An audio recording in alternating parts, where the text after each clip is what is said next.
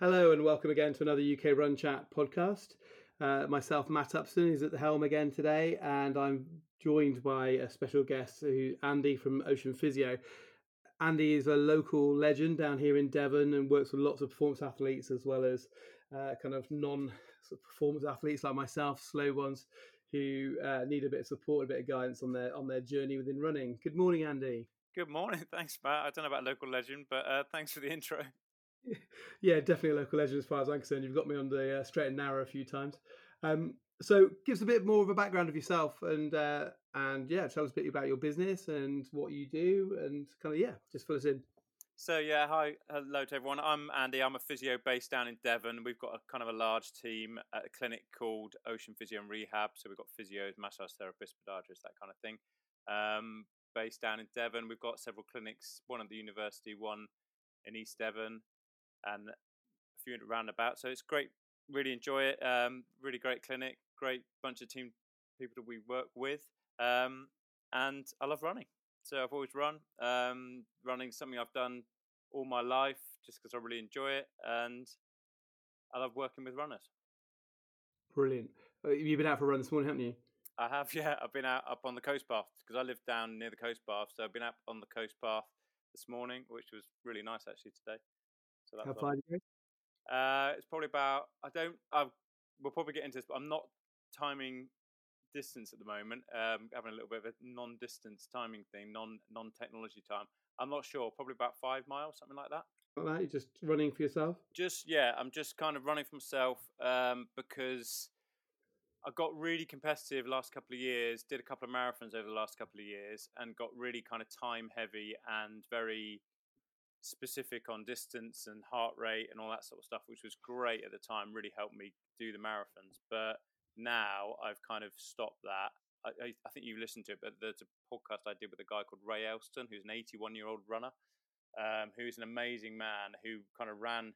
I did a little run alongside him, and he didn't have a watch on and nothing like that. And I kind of was inspired by him, so I took the watch off, stopped using Strava, and I'm just running for fun at the moment. Uh, but that might change in the future. Yeah, it's brilliant. I listen to that podcast, and for those who listen to this one, if you want to search those out, they're amazing. Listen to Ray. He's 82, isn't he? And he's still running a 10k in what was it, 52 minutes? Yeah, he's an amazing guy. So he only started running when he was 50, um, and has basically built up over the years. And at 81, ran a 51 minute 10k.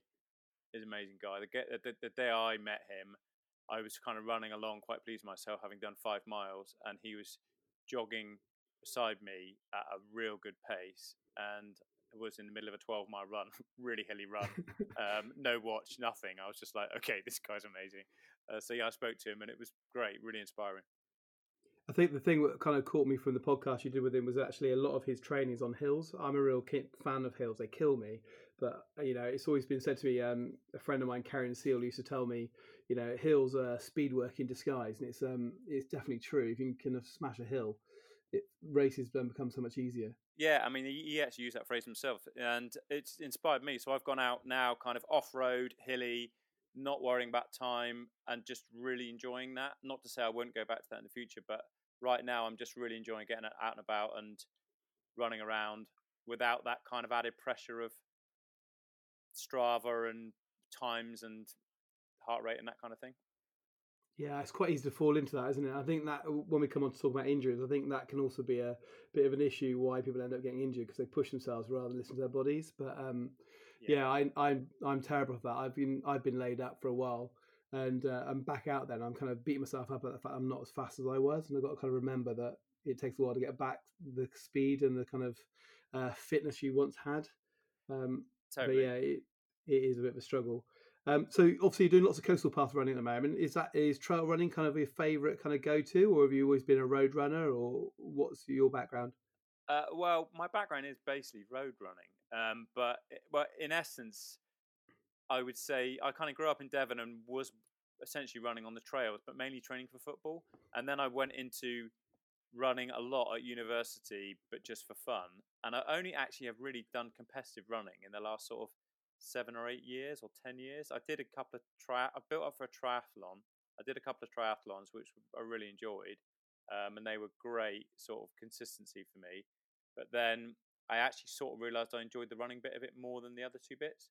So then I did a bit more running, did a couple of 10k races, um, which were really good, so off-road 10k races. Then I thought, right, I'll do a half. I did a couple of halves, which I really enjoyed. Uh, they, were, they were biggish sort of events, and I thought, right, I'll have a go at a marathon. And yeah, the first time didn't go very well. Uh, it went very well for the first half. I made all the all the classic mistakes that you should make in your first marathon. I ticked off very nicely in that I went off. It was incredibly hot, really boiling hot day. I had a time in mind, and for some reason on the start line, just thought, nah, I'm just going to go for it, and just absolutely went for it. And in the first half marathon, thought, oh wow, this is really going well. I've like PB'd a half marathon. I'm really pleased with that. And then had that crushing realization, thinking, I think I might have gone a bit quick there. And then spectacularly hit the wall at 20 miles, which had never happened to me before. So then I had to do another one to get to kind of make sure that I didn't do that again. And um, I did that, and that was last year. But now that's really good. And now I'll probably move off road. I think. Yeah, I, I I'm similar. I've only done one marathon. It put me off for life, but um, uh, yeah, I did the same. I went off far too fast. I think it's quite a common thing for people who are kind of new to it, isn't it? If you've not got that kind of running backward, you feel good on the day. You're going to get swept along by the crowd, and suddenly you realise you're doing really well. But then forget second half is going to be a lot longer than the first half. It's um, a long way. Yeah. It's a long way to a do a marathon, way. and I think I was kind of I I've sort of got a history of applying for marathons. Like I trained in London 20 plus years ago, and thought I'd do the London Marathon, but I've kind of sort of applied every year since then and not got in. And then yeah, I've, I've done nine times now and still haven't got in. yeah, I've probably done about 20. Um, so then I thought, well, maybe I'll have a go at the um, Good for Age time. And the Good for Age time was all set. I was kind of going for that. And then about 10 days before, this is like in 2018, they che- they dropped the time by 10 minutes, which is a lot, obviously. And yeah, um, rather than just thinking that's not going to happen, I thought, oh, I'll have a go at that instead about a week before. And then so it kind of meant my timing, my timings were out for that. So it didn't kind of work out. Yeah, yeah, that's pretty pretty awful. So, what's your favourite distance then? You've done kind of most race race distance. What's your favourite distance? Uh, probably, in reality, to go out running, probably just with time, probably about forty five minutes that type of thing. Okay. So I think, you know, I did I did the marathon on. I'm just quite busy, so I did the marathon. My maximum mileage was about 35 miles in a week. So in yeah. order to get significantly better at a marathon, I knew I'd, I'd have to do a lot more than that, and I just haven't really got the time. I quite like going out for half hour, 40 minutes, um, and really enjoying it and getting back, and then at the weekend maybe go a bit longer. Yeah, I, I, I, do. I do just well. enjoy it. I just enjoy running, but I don't want it to become an absolute chore that it's something that I need to do. Yeah, yeah. I think it can get into that kind of that kind of rut, isn't it? Where you know you've got to go and do something, and it's like kind of I've got to do it. I don't want to do it. I don't feel right. It doesn't, you know, but you're just dragging yourself out, and it, it doesn't become enjoyable then, does it? It does for me. I probably do like one or two events a year, and I'd like I'd like to say I wasn't that what I didn't need that, but I think I probably do. I probably do need something to aim for and kind of work towards, and it kind of helps me to do that. Um, so I probably would will probably do something in, in the next year or two, um, but yeah, probably off road. Yeah, so I'm I'm trying to look at races again because obviously I need that external motivation a little bit. I'm not very good with um, kind of just ticking over, um, and I've had so many races this year. Obviously, with COVID cancelled, um, but I've noticed a lot of the trail races started up again because also they can manage it smaller numbers in the field and they can do a bit of kind of they can stagger starts and so on. So it seems a lot easier for them to to get started again. Um, and one of my favourites is the Wild Night Run. Have you ever heard of those? Oh, right. Well, no, the Wild Running, Wild Night Runs. Um, so it's all head torches across Dartmoor or kind of on Dartington Estate or whatever. So I might put myself down for one of those in the early spring. They sound good. Um, just to get going again. But um, yeah, that's still well. But Beef is still talking about um, doing a half Ironman, so that is also in the offering, maybe in September next year. So um, I think that'd be good. We'll see. Yeah, it'd be good. Yeah. Good to do a half. So I didn't do my triathlons weren't as long as that, but I can see the appeal. When you do loads and loads and loads of training, and then you do when? Oh, when, yeah, when I did loads of training for the for the yeah. for the triathlons, and then you sort of do a sprint or an Olympic, they sort of the actual event is relatively short. You sort of think, oh, you know, I probably could go a bit longer and enjoy the actual event a bit long a, a bit more. So I can see the appeal of a half Ironman, although again the, the distances are quite extreme. Yeah, I think for me the the worry about half Ironman, and I've said if Beef does it, I'll do it with him because we were going to do it last year, but then obviously COVID kind of cancelled it. Um, I'm quite glad to be honest. I was never in a state where I was actually properly fit for it either.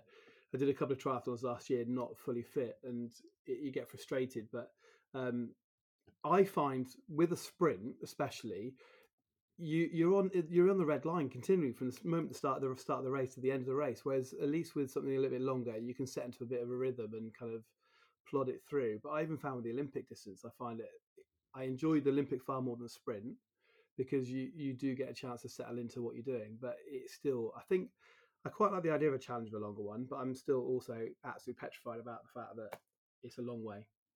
It's a long way. Um, yeah, but I think, as you say, I think you can enjoy enjoy the experience a bit more because, like say, with sprint triathlons, you'll sort of feel like you are redlining that whole way round and absolutely maxing out, whereas you just can't do that with a half Ironman. So it's kind of a different a different concept, which I did find quite difficult with a marathon, I have to say, because I quite like running fast or feeling like I'm running fast, and the patience of a marathon was quite a difficult discipline for me.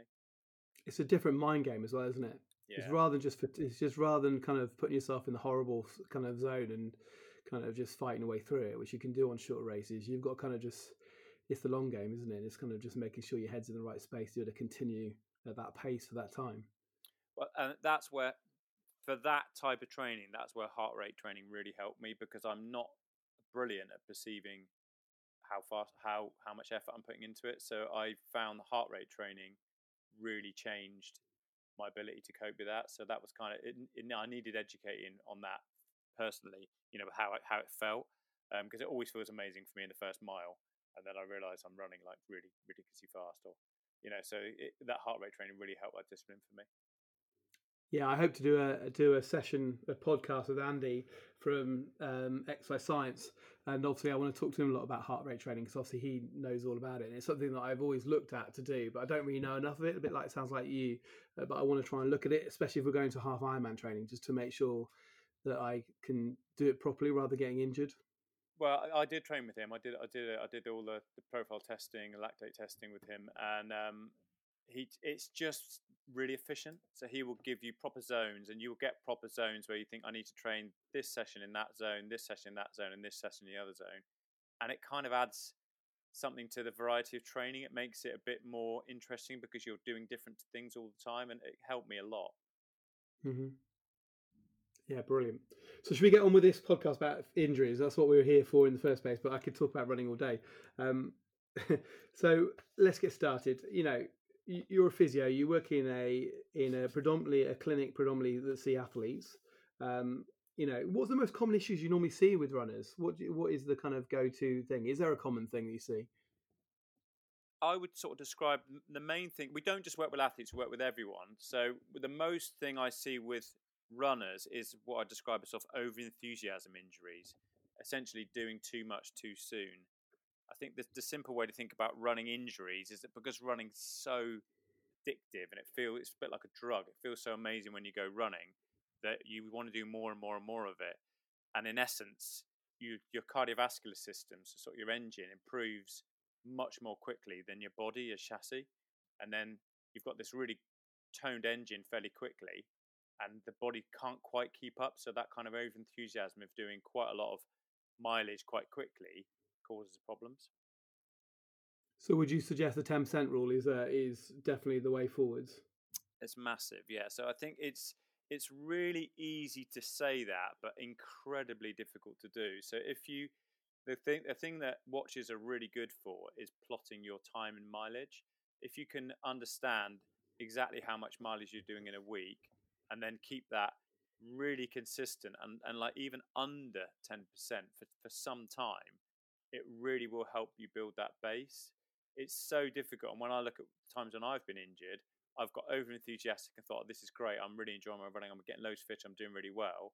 And then you increase ridiculously quickly. And it's so hard not to because you're just enjoying it so much. And then, and then something, something starts hurting you, you get some kind of breakdown somewhere. Yeah, because it's not all about just ten percent on your run distance, is it? It's about your weekly mileage as well. I think people get hung up on the fact that I've done ten k, so I can then do eleven and build it up that way. But if you're building your mileage, it's about your mileage in the week, isn't it? It's not just about your actual one-off run, run distance. It's about how much you do in a week is more important. Would you It's- agree? Yeah, absolutely. I mean, uh, Patrick Sang, who's kind of Kipchoge's coach, has got this brilliant phrase that he says "slowly by slowly," and that's how he tries to get people better, slowly by slowly. And I always kind of use that phrase in my head of thinking with runners, if you can just be super patient and just improve slowly by slowly by keeping it really consistent for several months, then you you generally be okay. It's just these really quick peaks and also quite big troughs where people can do you know double mileage one week compared to the previous week that just causes problems. Yeah, and I'm I'm the worst one for that. My head tells me I can do kind of serious training, even though I've had a couple of weeks off or injury or whatever, and I go back and I kind of then go back into all or nothing, and I, then I end up back in square one, which is I think it's quite a classic for a lot of runners, isn't it? I think you forget the fact you've had a couple of weeks off, or you're injured, or you've been unwell, or whatever, and you kind of try and go back in at the same level rather than building back up. Absolutely, yeah, and uh, and there's loads of challenges out there where people maybe haven't run before or haven't run ever or haven't run for six months and they come back and try and run every day for a month or something, and that's just like really hard unless you're doing relatively small distances, you know, and you can build it up very gradually. To run repeatedly every day is just quite challenging, um, and you, your engine will cope with it fairly quickly. But like I say, your chassis is going to find that your body's going to find that quite quite a, quite a challenge. Yeah. So, um, so is it tend to be legs? Do you, do you tend to see kind of hamstrings? Is it kind of knees? What, what yeah, so lower limb, lower limb, and lower back type issues. Um, Yeah. But in essence, overload related issues Right. due to either predominantly mileage related issues. So if, if you actually, it's a lot easier now than it used to be because you can just say to somebody, show me your Strava account, and they'll come straight up with the mileage they're doing every week, and it's normally really obvious that you can just sort of say, well, look, you've you've gone from ten miles to twenty miles to thirty miles or something like that. Um, it's just Mm. just a massive increase. It's that type of thing, so that you can get on kind of bone related issues with that, sort of joint related problems, or or soft tissue related problems, and it's all that kind of area. Where do you sit on the shoe shoe debate? Do you think um, you know shoes are a massive deal breaker when it comes to injuries, or do you think it's more the the body and uh, getting built, getting used to what you're doing? I think shoes are kind of basically wear what's comfortable, where where whatever you've whatever you've got that's comfortable, whatever you're happy with, um, will normally do do you really well. Broadly speaking, for the vast majority of people, a good neutral trainer is going to really be better than most other things, like really extremist minimalist trainers or really extreme stability trainers on the other side of the spectrum. Kind of are Yeah. quite specialist trainers for, and they shouldn't be worn by everyone. Um, you need to be able to. Most people, we're built to run. Yeah, running's good for you, and most people Mm. will do pretty well with a good pair of neutral trainers if they build their mileage up grad- gradually. Yeah, yeah, that's my belief as well.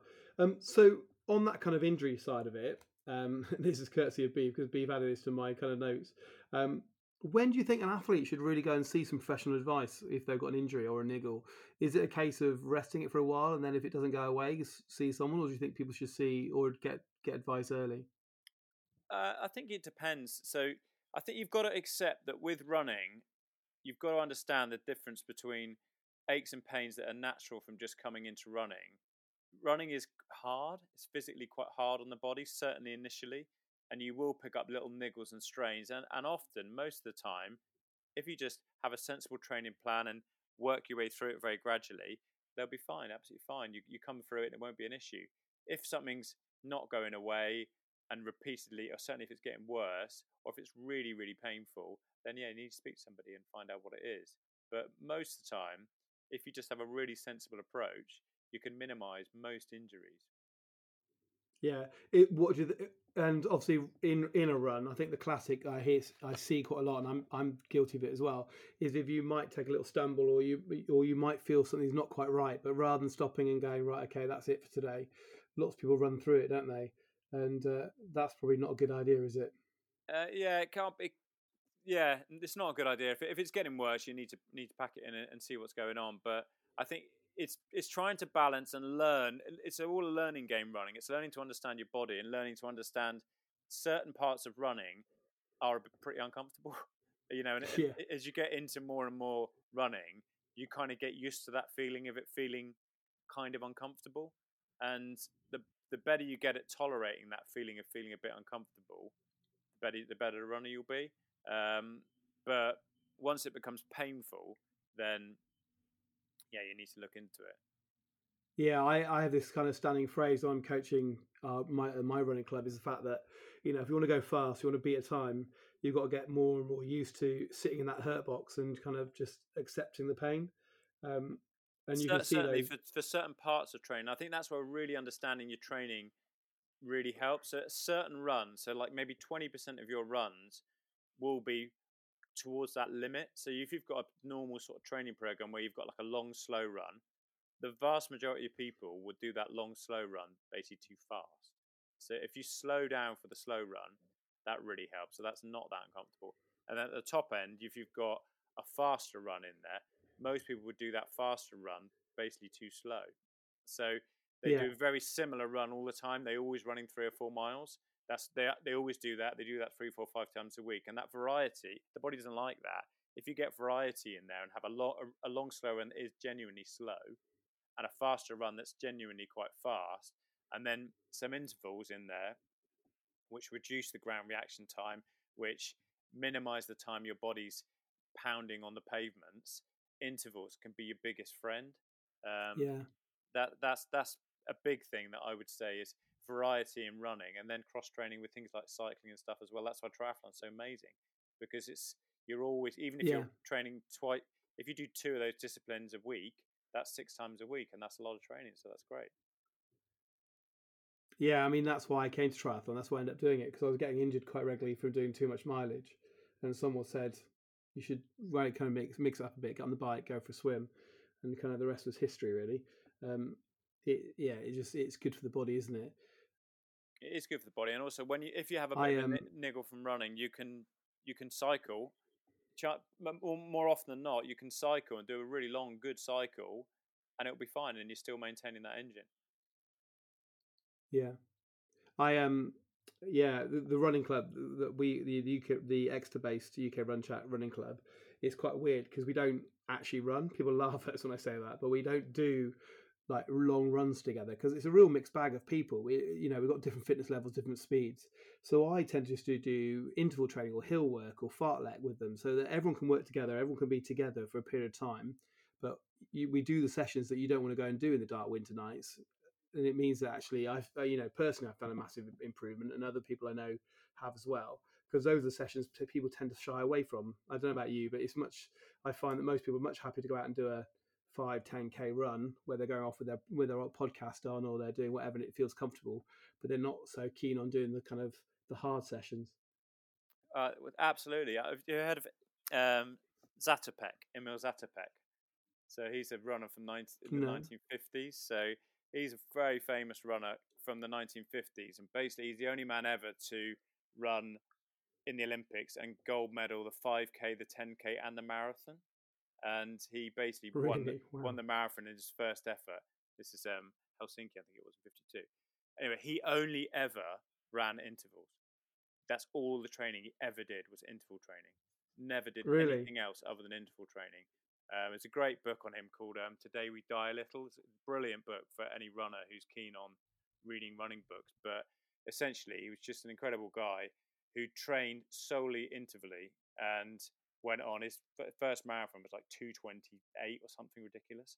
Um, wow. won, won the gold medal. But interval training is really, really good for the body because you work hard. It tra- trains that top end of your kind of lactate um, threshold. It really works you hard, but actually you're not on the floor for that much. So you can do a hard session of 30 seconds on, 30 seconds walk, 30 seconds on, 30 seconds walk, and it really, really works for a lot of yeah. runners getting back from injury, that would be the session we we get them to do. So it, so basically walk run. Um, so they're actually running at a reasonable pace, thirty seconds, and then walking. So the for the fast running is kind of very low impact on the body. That sounds brilliant. I'm glad that we're doing the right thing then. So how can how can runners help themselves? How can they stop themselves getting injured? What kind of top tips do you kind of give your uh, runners to try and keep away from injury? Uh, well, I think it's really the first thing is to do the basics really well. So understand mileage, understand time on your feet, understand that if you can do several months of a very similar amount, it will serve you better than being over enthusiastic and going at it too quickly. So several months of consistent, sort of slowly by slowly efforts really, really helps. Um, and adding into that probably some cross training so that if, if you're if you're keen to, if it's not enough for you and you want to do some more, that's fine.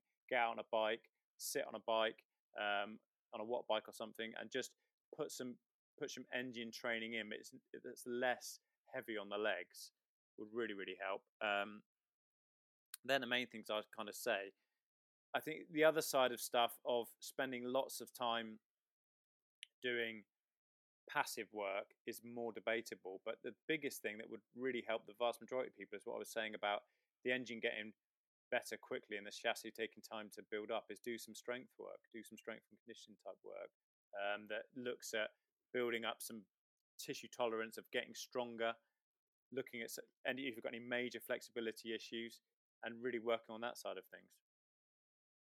Good. So back to what Beef was saying last week with um with kind of squats and pistol squats and single le- legs and lunges and all those kind of bits and pieces, which will aid you in the long run. That yeah, definitely. And uh, it's a real simple test for that sort of thing that re- is really easy to do. Is um like a single car single leg calf raise. Where you go on a bottom step, see how many calf raises you can do in a row, and good runners should be looking to be able to do one a second, getting up towards 30 or 40, 40 being ideal. And right, okay. if, if, you can't manage that, then your chances are your calves are fatiguing really quickly when you're going out on a run, uh, and that will cause some problems. Something like a broad jump, which is like a distance jump, so just a standing long jump, seeing whether you can jump longer than your height. So if you can jump further than your height, it's giving you a good idea that you've got good explosive power pushing through your legs. And I think that kind of ability to look at that um, and, and get a number and then remeasure it really helps. So there we are. So we'll put that out there for everyone over Christmas. So if you tweet into UK Run Chat and also at it um, add Ocean Physio, you can put in your score for your calf raises on your step and uh, tell us where you're at. Yeah, yeah we'll have a bit. Of, we'll have a bit of a share. So I'll do it later. i will literally do it after we finish the podcast, and I'll put it out there when we've uh, when we launch the podcast.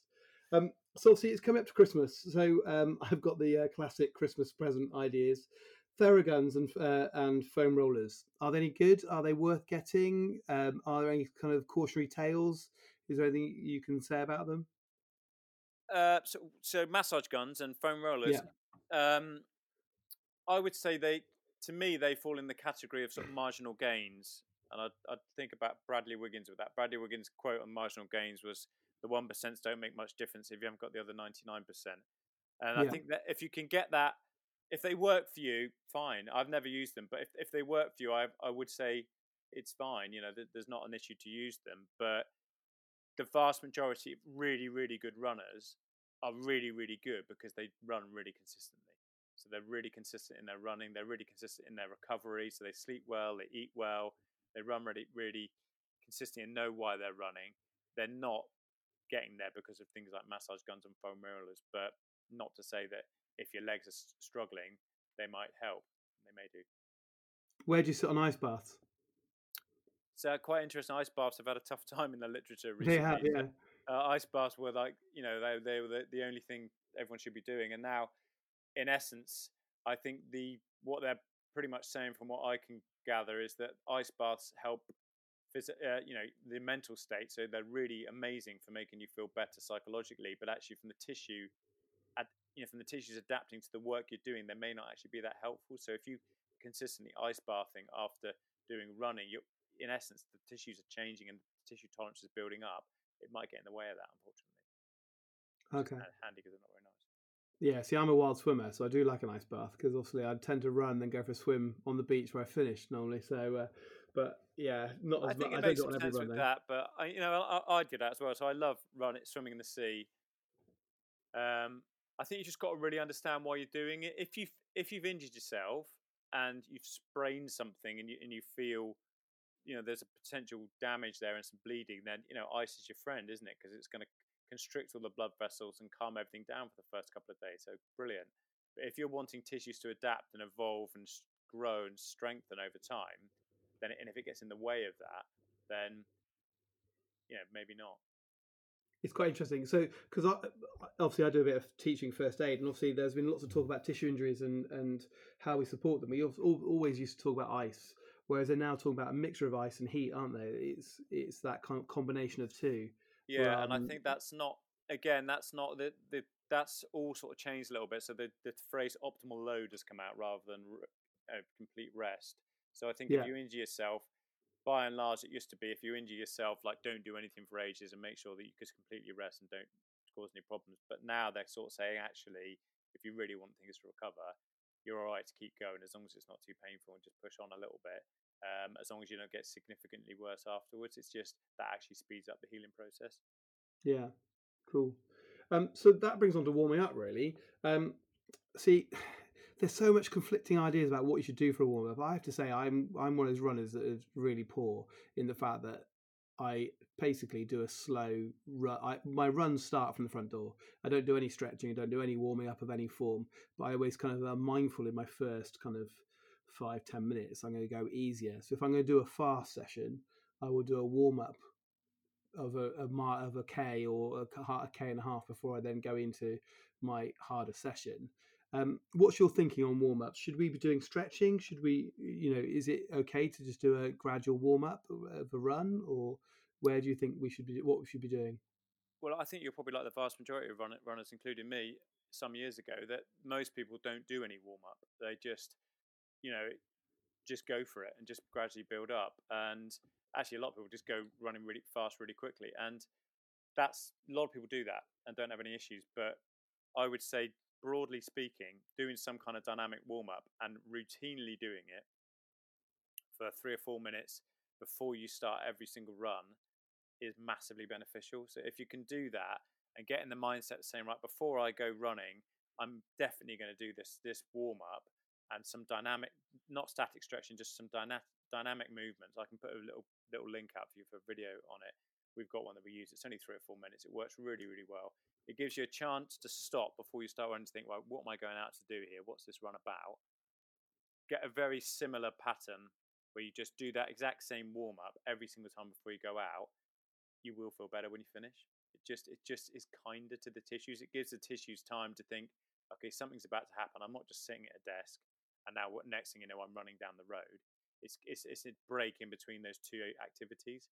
I do every single time before I go out running, guaranteed and have done for some years now, and definitely helps my recovery. I do. It I coach football. I do it every single session with the footballers. They they just wouldn't train without doing that, and these are kids, and it's just routine for us, and it just works really well. It just gives a little pause before you start, and then and then you're off. I think it works well.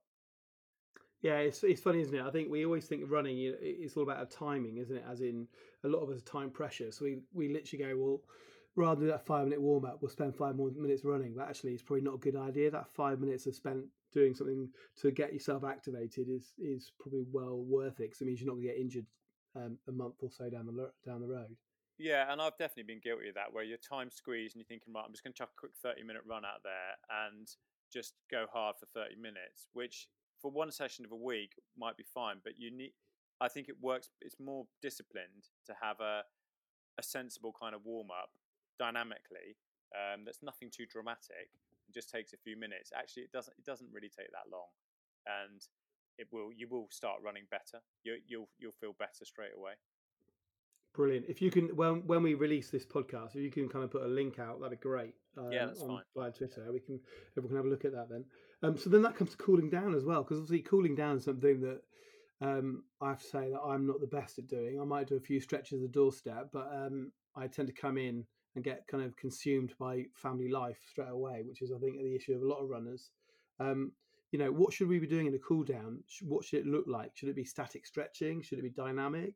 Should there be a little bit of kind of? I've I'm trying to get in the habit at the moment with my fast sessions to, and I always used to be kind of really bad at this. Obviously, being a Strava kind of addict as I am, I would never do a run at the end of a run which was slower because it affect my Strava, my Strava kind of det- um, uh, information. So what I've started doing now is I've I stop my session and then I restart again, so it's actually been logged separately. And I'll say, right, I'm going to go and do a k or a k and a half of slower running just to kind of bring the body heart rate down and kind of get rid of the lactic acid. Is that a good idea, or should we I be looking that at something? sounds that sounds very sensible. I think we'll, I'll talk about Strava in a second, but I think it's it's the the evidence behind warming up is pretty strong. Doing some kind of dynamic warm up. The evidence behind cooling down and some kind of static stretching is very weak. So I think it doesn't make a massive difference. And I think if you can just slow down, um, I think it's more probably more important what you eat or drink immediately. So if you're thinking that you've run hard or you've run long and you need some kind of recovery, probably what you eat or drink at that time is important to hydrate, um, take on a maybe a, a, shake of something with some kind of recovery um, component to it, or even just milk. Um, that's probably more relevant to you than spending the next 20 minutes stretching, which again, no one's got time for. I think that would be that would be more relevant. Um, I think that's quite important to get across with Strava as well. So the the first reason of why I see people, I would say almost a good chunk of that is Strava. The problem is with Strava, it's a brilliant tool, but it basically compares you always to your best you. So always your your personal best. So even on every little segment of every run, it has got the tendency, if you're not careful and you're not disciplined, to turn every run into a race. So you've got to really understand the difference between training, like this is training run, and oh, this is now a race. So Strava basically is super competitive and it makes everything a race. So you're always racing against your best time on that loop or that segment or that component, and then your leaderboard of all your mates who've done that segment or that route, and then everyone who's ever done it. It's so easy to be really competitive and absolutely go for it on every single run, and I've I've definitely been guilty of that.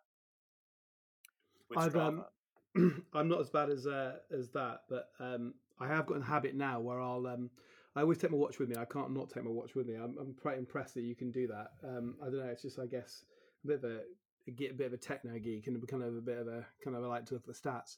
But I I've been getting to the habit of putting my watch in my bag or in my pocket, so I actually can't see it. So I know what route I'm going to do, and I'll just literally start it, put my pocket, and run, just to try and get away from what you're saying. Is that whole kind of checking in to see if the pace is good and trying to get back to running on feel. Yeah, exactly. I mean, I guess it depends what you're doing. If I if I'm sort of building up to an event, I'll give myself three, well, no, definitely more than three, four, five months to build up to that event, and then I would be quite kind of time and watch kind of busy with that, just because I know that I'm not brilliant at perceiving effort. But a lot of elites don't do that at all, actually. But I would kind of do that. Um, but then other times when I'm just running because I, I just want to get out of the house and do some running, then I don't worry about that so much. Um, yeah. Strava's a good, really good tool, and Garmin and all these things. But I think you've just got to know what it's there for and try to be careful with. If you're if you're particularly competitive, which I am, then you just tend to compete with yourself all the time, or, or yeah. mates, or, or look yeah. for kind of like thumbs up. Yeah, and it's I've been trying. I mean, Andy from um, Exercise Science has been kind of telling me to not beat myself up and look at heart rate rather than kind of speed, especially with coming back because obviously you can always look at times and how long you've done a course or whatever, but the conditions can be completely different. Your fitness is different, it might be different time of day. You know, it's all about perceived um, effort, isn't it? So it's more on heart rate rather than kind of speed you've done it. It just takes a little bit of time to get your head around that idea. Oh, totally. Yeah. I mean, when I did my marathon last year, so I had a target heart rate to finish. And actually, I became so in tuned into that that I was kind of more interested whether I hit my target heart rate than my time. And it's more, it's a bit more forgiving. Where I knew on, on the day that my target heart rate, average heart rate is 159, and I actually finished with a heart rate, average heart rate of 159. So I knew that on that day I couldn't have given it any more, and I just felt that that was a fairer kind of test of the marathon that day irrespective of the time that I ran. Because the problem is with competitive running, which is a little bit why I'm moving towards the trails now, is that as soon as you say I'm going to run a half marathon, I'm going to run a 10k, I'm going to run a marathon, the next question people ask is, "Oh, what time did you run?" Which is not necessarily the fairest of questions because courses can be very different. Mm. Time, you know, it can be hot, it can be cold, you know, and it kind of it takes away a little bit of that kind of real competitive stuff about the time. So would you go longer with trail racing? Would you go into the ultras, or would you stay at kind of what I'd call sensible distances? Um, I don't know really. I haven't really decided, but like, um, so the next podcast we've got coming out on our Ocean Physio one is with Jo Meek, who's an ultra runner, um, and she, and the the distances she's she runs are ridiculous, absolutely ridiculous, and she's so competitive with it. So she's you know top finish, top British female finish in the Marathon des Sables. She's amazing, you know, really incredible runner. But actually, when you speak to her, she doesn't do significantly longer training than she would do if she was doing marathon training. So, and the thing that appeals to me about trail running is that it's not time heavy. No one's going to ask what time you run a, a trail run in. Um, no. So I think I don't know. I might not even do races. Might just go and do, do it on my own. But I think ultras. I can see the appeal. I can see the appeal. The thing is with any running event, and I think ultras in particular, is that they're so friendly and the only competition is with yourself. Really, that running is literally the perfect sport, isn't it? It's totally mm. really cheap to do. Everyone's really friendly. Whenever people say to me, "Should I get into running?" I'll say, "You, you literally virtually never meet an unfriendly runner. If you're running along and someone's running the opposite way, they'll always give you a little acknowledgement, whether they're running really fast or really slow. It's such a lovely community. So I think trail running kind of appeals to me from that perspective because I, yeah, I bet it's really friendly and and not that competitive. Apart from yeah, I completely agree with you. I mean, my experience of road running and trail running is completely different, and I think trail running is a different community completely. Um, I love trail racing because it's just it it's a challenge in itself rather than actually being a time thing. It's you know, and that's why you can't look at a 10k speed time. You know, what's your time 10k on a trail race? Because every trail race is different. Um, you know, and some of the, vid- some of the places you go to race and some some of the views you see. I did the classic quarter quite a few times as a team event rather than as a, a oneer. And I just love that race just because Southwest Coast Path, as you know, it's amazing. But amazing. doing that little bit down the bottom by Cornwall, and you can't go wrong as long as the, as long as the sea's on your left and lands on your right, you're you you're going the right direction. But it's just beautiful. Oh, and it's you, lovely. Yeah. yeah, I mean, we're so lucky around here, aren't we? Yeah, we are. Yeah, we are. I was thinking out the other day. I, I went for an early run along the canal to do a speed session out towards Turf Locks, and you know, and the mist was on the on the river, and it's like you know, you, this is pretty rubbish venue really to go running, isn't it? Really, you know, there's other people having to run around streets in London or whatever, and it's just yeah, far nicer. Oh, it's amazing. So what? Um, so you talk about trail racing. Have you got anything planned? Have you got any kind of races in the calendar or kind of things you're looking at? I know COVID is kind of still causing some issues, but I know trail races are starting to pop up again now. I haven't, and I would say that for me, like I was really really into it and did did those a marathon in 2018, 2001, and 2019. Um, and then I kind of just enjoyed running, and I kind of think I probably will look at something in 2021 or 2022 to have a go at something again. Um, just because it's nice to have something in the diary to have a go at um, and a purpose towards your training. But it probably won't be until maybe in the late spring 2021 or early autumn or something like that. You know, I'll have a look around, but it will it will be off road. Um, I think I'm not going to do another. The only reason for me to do another marathon would be try and get a better time. Um, yeah. And I kind of know that I haven't really got the time to commit to significantly more mileage. So I think the only reason I'd go do another marathon is I finally get that elusive London spot. yeah, I've stopped applying now. I've, I've they, they, they've rejected me too many times, um, and, I, and I didn't get the I didn't get the good for, good for age time. So uh, you know, oh yeah, the only other thing is, you know, when you go into another age bracket, you could have a go at it. But I kind of, I, I love the London Marathon. I would love to do it. Um, that's the only thing, only marathon I would do if I did another one would be London. Um, so we'll see. Yeah, it's um, yeah, it's. It, I think it's just one of those things to tick off, isn't it? I, I, I think everyone who runs you know, I did one attempt at a marathon. Didn't really enjoy it because I didn't get it right. I kind of ended up really ill at the end. Um, but I realise why now. Um, but I don't like the distance. I have to be honest. I quite happily like half marathon and ten and, and five k's. Uh, more half marathon and tens and ten miles actually. I quite like a ten mile race, um, especially trail. But um, I'd be happy to push back to marathon just for London, just so I could tick it off and say I've done it. Really. Yeah, I know what you mean. I, mean, I think half marathon is a really good distance because you can gradu- gradually build up your training, and you do feel when you run it that you are basically running fairly fast, even if it is taking you, you know, whatever hour and a half or two hours or whatever. But it, it, you do feel it's a fairly fast run. Whereas I felt with the marathon, I was holding back the whole time. But you yeah. do learn a lot from that first. Like I learned a lot from the first one compared to the second one. I was so much more patient on the second one. and went out so much slower for that first half, which really helped me actually complete it running um, and made a massive difference. So I think you do just take a few marathons to kind of learn the dis- distance. You can read what you want and, and speak to who you want, but actually doing it, it takes time to learn how to run them. Yeah. Have you ever done the Great West Run? Uh, yeah, I have done a Great West Run. Yeah, I did that half, which was really good. Just, I really enjoyed that. It was a great event, actually. I really enjoyed. Just a bit hilly. yeah, it was a bit hilly, but then kind of a work round there. So I I did loads of training runs around there. So I kind of enjoyed that. Um, I did that a few years ago. Uh, I yeah, I, great, I, great event. Yeah, it's really good. I like the kind of support and stuff. You know, especially being a teacher in Exeter, you kind of see all the children that kind of you work with. So it's quite nice.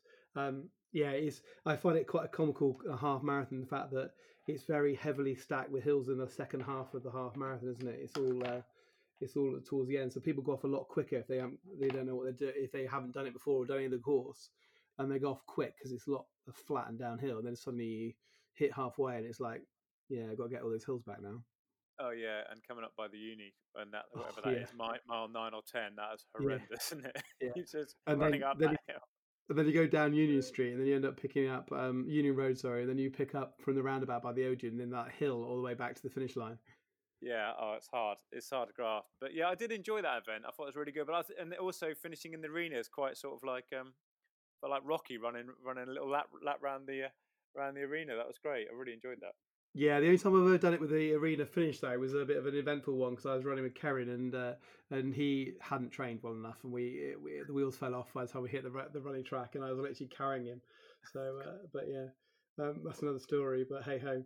Um, so yeah, so thank you. For, I think I think we're kind of there, aren't we? Really, I've kind of got all my questions here. Is there anything you want to add? Is there anything kind of advice, any top tips or advice you can kind of um, pass on your knowledge uh, to people that are listening?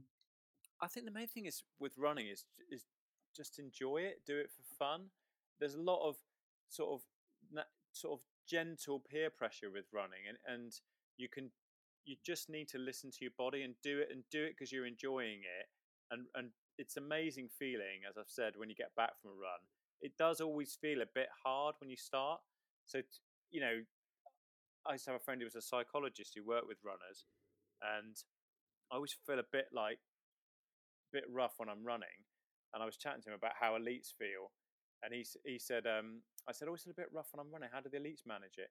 And he said the difference is that they expect to feel like that, and you're trying not to feel like that. So once I kind of learned that I would probably feel a bit rough maybe when I was running, and that was fine. It meant I was running quite well. It totally changed my mindset, and so then I don't mind feeling like that, and I enjoy feeling like that in a weird way. So I think just to go out and just enjoy it and not put too much pressure on yourself. Be relatively kind to yourself with running. Makes a yeah. difference because it because it takes several years to build up to a really good level of fitness. Yeah, I heard eighteen months until you you kind of feel comfortable within your running speed or running kind of level, as it were. I think that's that's that's pretty good, and and that can seem eh, like a lifetime away. But on the flip side, you sort of think, you know, someone described running to me as a fair master, and I think that's fair enough. That if you put a bit into running, it will, will reward you. But if you try and cheat it, it you know it will make you stop running. So if you just take it steady and build up gradually, you will make massive improvements. And, and anyone can run. You know, it really it really is a great. As I said, it's the perfect sport. It's cheap to do. It's incredibly friendly community. You can run on your own. You can run with a load of mates. You can run whenever you want. Really, it's brilliant. Hmm. I think the thing to take away from this is actually listen to your body, isn't it? And and just build up slowly. That's the yeah. key thing, isn't it? Build up slowly. Understand mileage. Understand pace. Understand some kind of strength work alongside just running all the time. A proper dynamic warm up and recovery fuel will really, really help you. Brilliant. Well, um, thank you very much for joining me today. Um, pleasure. I hope you'll feel you won't feel upset if I say I hope don't I hope not to see you for a while. Um, yeah, absolutely. we normally bump into each other at the clinic, either if I'm coming to spinning with Andy or if uh, if I'm asking a question in the corridor. Um, but yeah, it, um, thank you very much for joining us today. And it's been really, I've learned lots, let alone everyone else, I'm sure. So uh, thank you, and feel free to um, to link us to in any kind of Twitter kind of stuff or any information you've got. We'd um, we'd love that, and we'll pass it on to everyone who follows us at UK Run Chat. Brilliant. No um, problem at all. Well, thank you very much. Lovely. All right, Matt. Thanks very much. Yeah. Bye.